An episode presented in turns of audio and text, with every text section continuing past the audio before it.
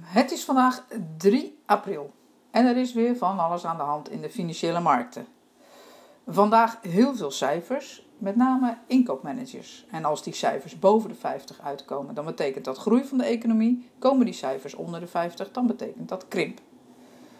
Uh, Italië en Frankrijk zijn begonnen.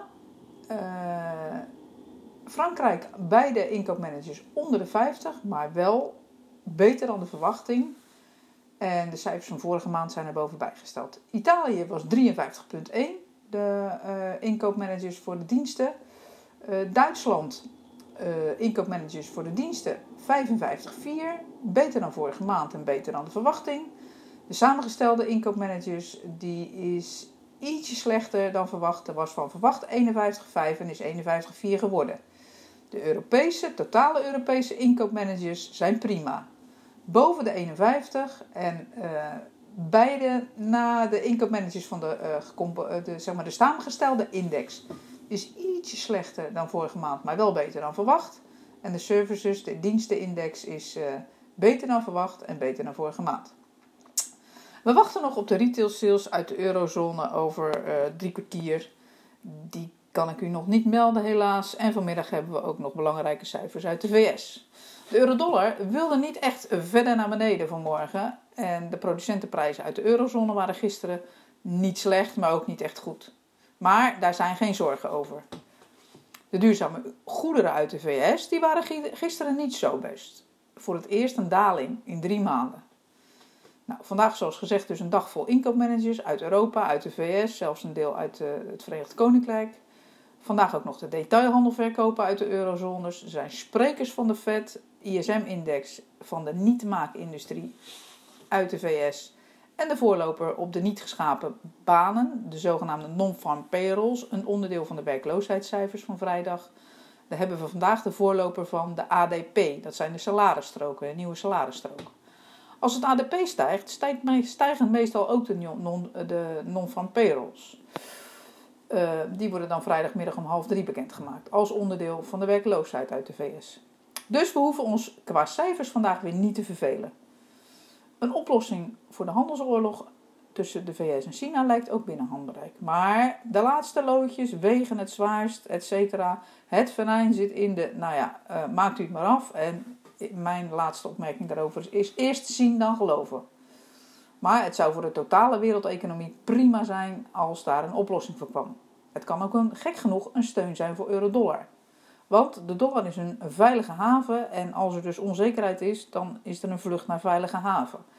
En als de onzekerheid weg is, dan kan, kunnen best beleggingen in de eurozone en in eurofondsen weer aantrekkelijk worden. Dus dan wordt de veiligheid, veiligheid weer even losgelaten en dan kan de euro dus interessanter worden.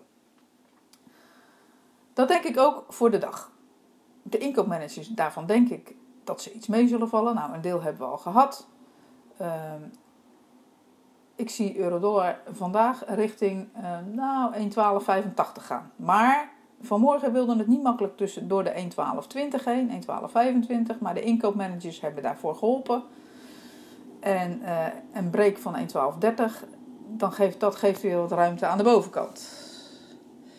Als we hier nou weer terugzakken en we komen weer rond de 1,12 rond terecht, dan moet ik toch uh, denken dat we een keer richting 1,1110 kunnen gaan. Ik krijg het bijna mijn strot niet uit.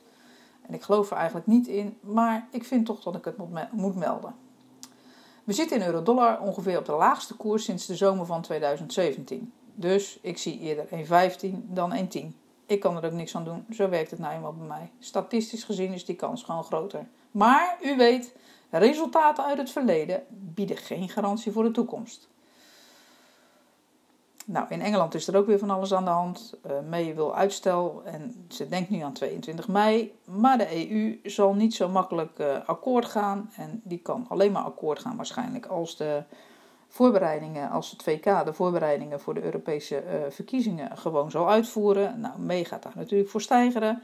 Ze wil graag praten met Jeremy Corbyn. Ik wens hem veel succes. De achtbaan is nog steeds niet klaar. Het is een heel lang ritje. Maar het pond profiteert wel van uh, het uitstel en de speech van May van gisteren. Want die is gestegen van 1,3035 naar vanmorgen 1,3170. En dat brengt ook het europond een stukje naar beneden.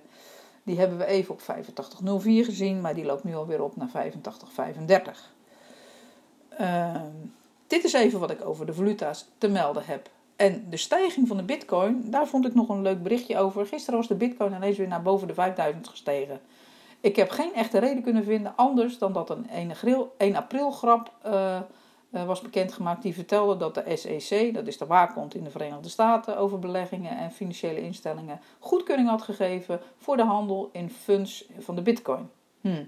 Nou ja, als dat niet zo is, dan gaat hij ook weer heel snel naar beneden, denk ik. Want het lijkt me niet dat dit waar is. Nou, dit was even de podcast van Eva over de valutamarkten van vandaag. Ik wens u veel succes en uh, uh, blijf bij de tijd, dan verdient u geheid. Tot ziens!